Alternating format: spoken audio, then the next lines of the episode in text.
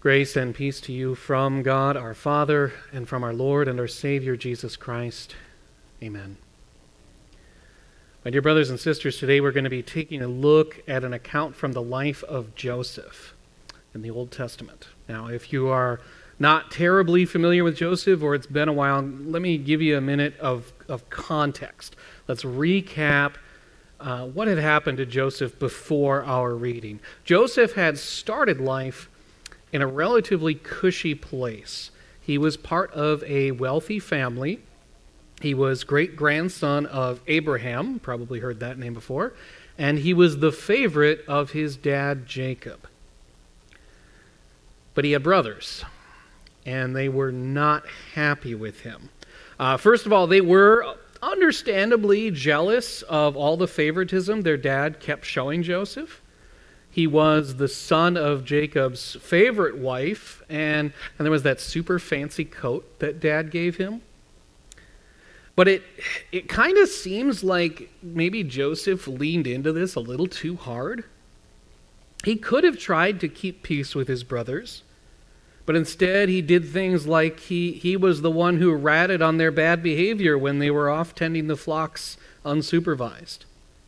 And he had those, those dreams that he, he couldn't help but tell everyone about, right? He, he, he dreamt once that everybody in the family had bundled up some wheat in the field and everybody else's bundles bowed down to his bundle. Or the one where uh, the sun, the moon, and 11 stars, he had 11 brothers, sun, the moon, and 11 stars all bowed down to him. Yeah, maybe, maybe he shouldn't have been bragging about that one. Okay. The short of it is the damage was done, and his brothers hated him for it.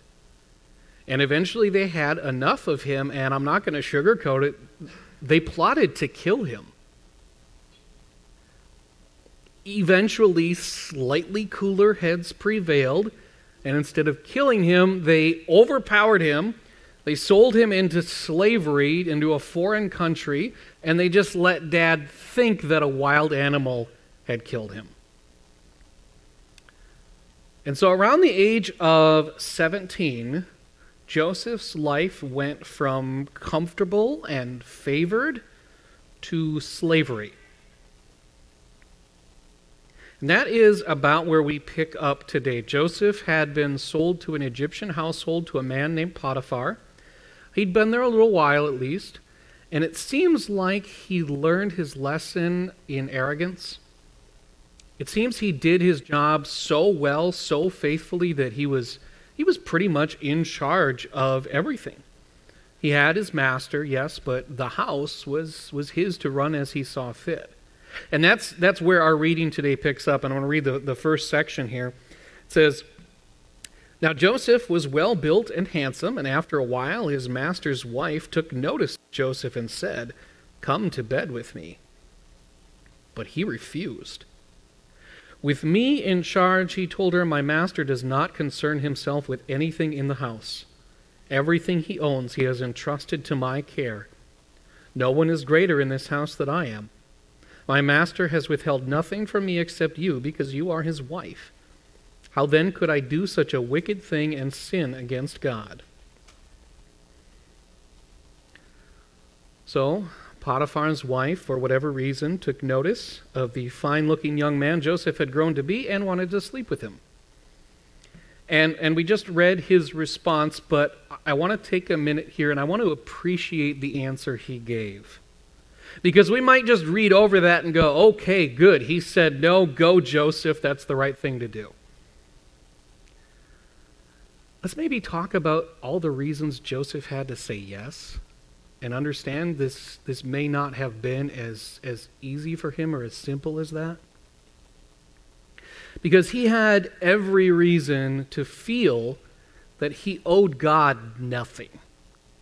I mean, he had been riding life high and comfy, and he lost it all because of outward forces. He didn't do anything to make that happen, he didn't make mistakes. God did this to him. And, okay, he was let's be real here. He was young, he was alone, and he's full of the usual urges. and this was the master's wife. So if he said no to a request of hers, even though it was a wrong request, if he said no to her, she could make things unpleasant for him. And in fact, we're going to see he, she did. But instead, he says quite plainly, How then could I do such a great thing and a great a wicked thing and sin against God? Did you catch that? It wasn't even the master he was concerned about. He understood that it was God who had placed him in this position, and any sin he committed was going to be against God alone.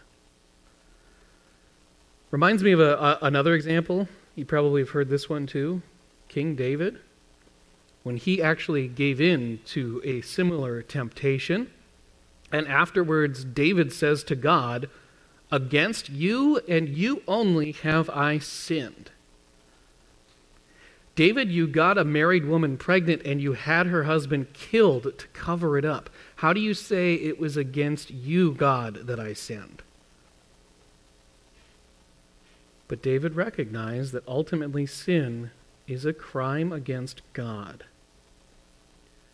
Joseph understood this was a matter of obeying his God. And so we have to understand this is where he drew his strength from his trust in God. And that strength, that trust in God, helped him overcome. He stood firm, he refused to give in. But as we're going to see, it wasn't just a once and done no. That did not satisfy her. She wasn't about to give up that easily. And so our reading continues here. It says, And though she spoke to Joseph day after day, he refused to go to bed with her or even be with her. But one day he went into the house to attend to his duties, and none of the household servants was inside. She caught him by his cloak and said, Come to bed with me. But he left his cloak in her hand and ran out of the house. She kept his cloak beside her until his master came home. And then she told him this story. That Hebrew slave you brought, you brought us came to me to make sport of me, but as soon as I screamed for help, he left his cloak beside me and ran out of the house. And when his master heard the story his wife told him, saying, This is how your slave treated me, he burned with anger. Joseph's master took him and put him in prison, the place where the king's prisoners were confined. So, day after day, Joseph had to deal with this temptation. Day after day, she pestered Joseph to have her way with him. And again and again, he refused. He did his best. He even went so far as to try to not be in the same room as her. Because he understood, I mean, that the best way to really overcome temptation is just to avoid it altogether. He tried, but she was persistent. So one day, after one more failed attempt at this persuasion, when Potiphar's wife was left holding Joseph's outer cloak, she decided she had had enough. If she couldn't get what she wanted, then Joseph should be punished. And so she manipulated her husband. She told the story backwards so that Joseph would end up being the one punished for not giving in to her. And so, for doing the right thing, Joseph got thrown in prison. Let that sink in for just a minute. The first time, maybe, Joseph was acting a little arrogant. His brothers tried to kill him, but then sold him into slavery. Okay, not super fair, but sort of understandable. This time, Joseph was repeatedly badgered, stood firm on doing the right thing, and was thrown in prison. I mean, ask yourself honestly would your faith survive that? Joseph was seemingly built up by God twice and kicked down twice now. It would make perfect sense for him to be completely done with this God of his father. But he didn't. He wasn't. And look at what happened next as the reading finishes. But while Joseph was there in prison, the Lord was with him. He showed him kindness and granted him favor in the eyes of the prison warden. So the warden put Joseph in charge of all those held in the prison, and he was made responsible for all that was done there. The warden paid no attention to anything under Joseph's care because the Lord was with Joseph and gave him success in whatever he did. Even in prison, Joseph was faithful to God because he trusted God. He understood that God could not forsake him despite any outward appearances, despite any outward events. And you look at what happened there, he ended up in a position of authority again. He ended up in charge of all the other prisoners. And if you keep reading Joseph's story when you get home, which I highly recommend, we learn that being in prison put him in the right place at the right time to interpret the Pharaoh's dreams, dreams about years of plenty and years of famine. And through that, Joseph managed to become second in command of Egypt and in charge of storing up the food during those years of plenty and distributing it during the famine years, food which saved his own family during those years of famine. In fact, we, we get a glimpse into Joseph's thought process, his understanding of all of these events, when he finally does get to confront his brothers when they come to him for food, they don't even know it's him at first. But in the end, Joseph recognized the Lord's hand and he says to his brothers, You intended to harm me, but God intended it for good. How much good was done because Joseph was in the right place at the right time through what the Lord allowed to happen. Joseph did not lose his faith in his God. He stood firm and God never left him. God never failed to bless him, no matter what happened to him and no matter where he ended up. Friends, do you see the parallels in our lives to Joseph's? We are believers in the true God living in a foreign land that doesn't know and doesn't understand him, barely recognizes him. And we have been brought to faith by his power, and we trust in him for everything in our lives. We know he is everything to us. We know that we are destined for eternal life because Jesus has paid the price for our sins, because Jesus died and Jesus rose. We have a future forever in God. That is what we trust. And so, in thanks and in response to God's great love that He shows us, because He's faithful to us, we show that love back to our God by trying to, to live how He asks, to live how He sees us. We strive to overcome temptation. We strive to, to not sin against our God because of the love He has shown us. Not to earn His love, but because of it. And it's not as simple as saying we want to do it, right? We're faced with temptation. And when we do that, we have, we all have that, that voice within us, just like I'm sure there was one in Joseph, that gives us all the reasons why we should give in that voice that we call the sinful nature is what we're fighting. And it's God that we're trying to serve. And like Joseph, we can't just keep our head down and stay out of trouble. You don't have to go looking for temptation in our world for it to find you. If we just want to look at the one example here that, that Joseph struggled with sexual immorality. You don't have to go looking for it to be tempted by it, do you? It's hard to walk from your house to your car without getting attacked by that one. Our culture embraces and encourages us to embrace open sexuality, entices us with images and, and movies, TV, advertising, clothing is designed and sold with the intention of being provocative. It, we're not even talking about pornography. It's just there, and it, it, it tempts us to sin. And that's just one example. You, you know the temptations that are common to you. You know what you struggle with day after day. And the world does not let up.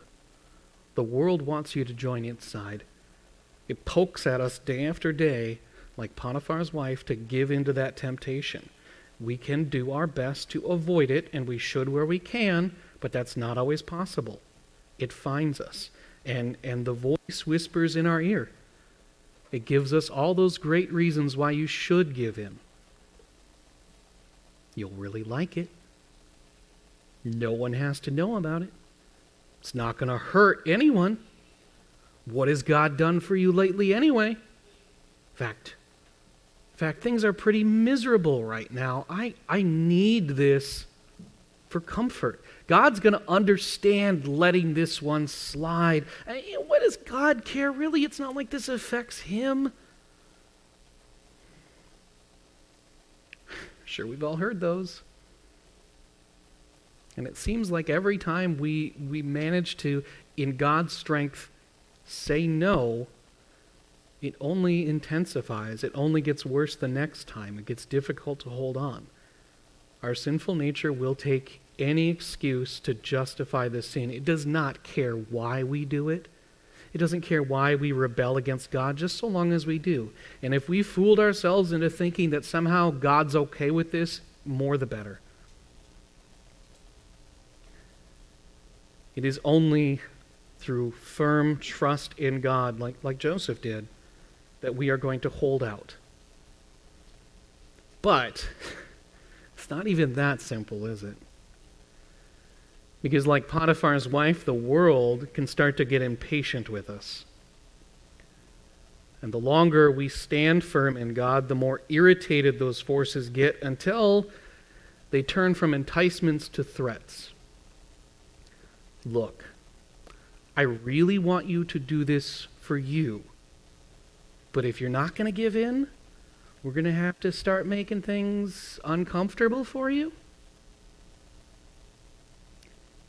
And the temptation switches from giving in for personal comfort to let's give in to avoid pain. I'm sure we've all faced it. Now, we don't generally, generally in our lives here, we don't risk physical harm or imprisonment, but it still happens to us. It's, it's peer pressure, it's ridicule. If we don't go and see that movie with our friends, there must be something wrong with us. If we, if we speak up for God against the, the sexual sins of our world, we're labeled old fashioned, we're small minded, we're intolerant.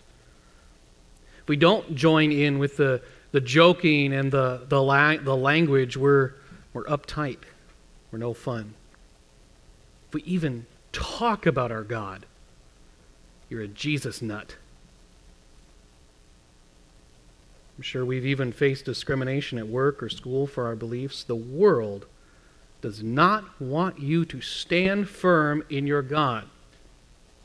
It seems kind of bleak when I put it that way. And I'm not going to lie, it's tough. It's tough to stare down the face of those attacks and stand firm. But look again at Joseph. Potiphar's wife tried to get Joseph punished for standing firm. And through her attack, what happened? Yeah, he ended up second in command of Egypt. Friends, I'm going to make you a promise here because it's not my promise, it's God's promise. The Lord will use every one of those attacks to bless you. It's not that He can, it's not that He could or may, He will. It's not like Joseph had a special monopoly on the favor of the Lord. You don't have to turn any further than that familiar catechism passage from Romans. We know that in all things God works for the good of those who love him. All things. All things. Joseph's life is just one example. The joke is on the world that tries to attack us because our God will turn that attack into a blessing. Just as God once turned, say, the execution of an innocent man on the cross into a blessing for the whole world. So all the punishment that the world tries to throw at you will be used to bless you. Trusting our God, standing firm on this, we hold on despite the outward appearances. Because let's, let's also be honest about this Joseph did not know what was coming. He did not have a special promise from God that he wasn't just going to spend the rest of his life in the depths of a prison. He didn't stand firm because he expected earthly reward for his faithfulness. He did it because he knew God was his Savior for eternity, and that would outlast where he was sitting right now. The eternal salvation is what we stand for we hold on to that same promise. We trust fully in the same God. And friends, that trust, this is, this is the important part, that trust doesn't come from you, it is a gift of God. That is where our strength comes from to hold out. It comes from God.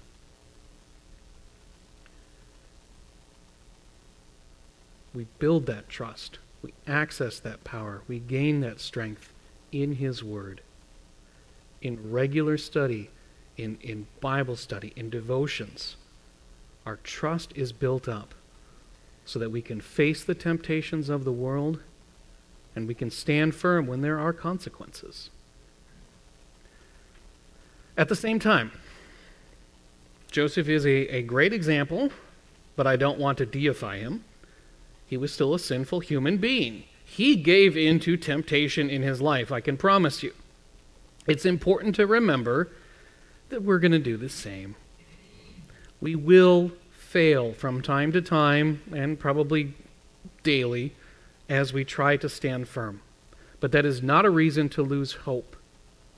Our God comes back to us again through His Word every time, lifts us up, and says, I forgive you. He reminds us Jesus died for that sin too. Having dusted us off, he helps us back on our way, encouraging us again, providing us more strength so that we can face the next temptation. Friends, in short, will you suffer for standing firm in God? Yes. Will you be blessed through it? Also yes. The attacks will not stop, but neither will the love and blessings of our God. We must stand with Him. You can do that. You can only do that through His power, and we get that through His Word. Stick close to God, stay close to His power, and face up to the world.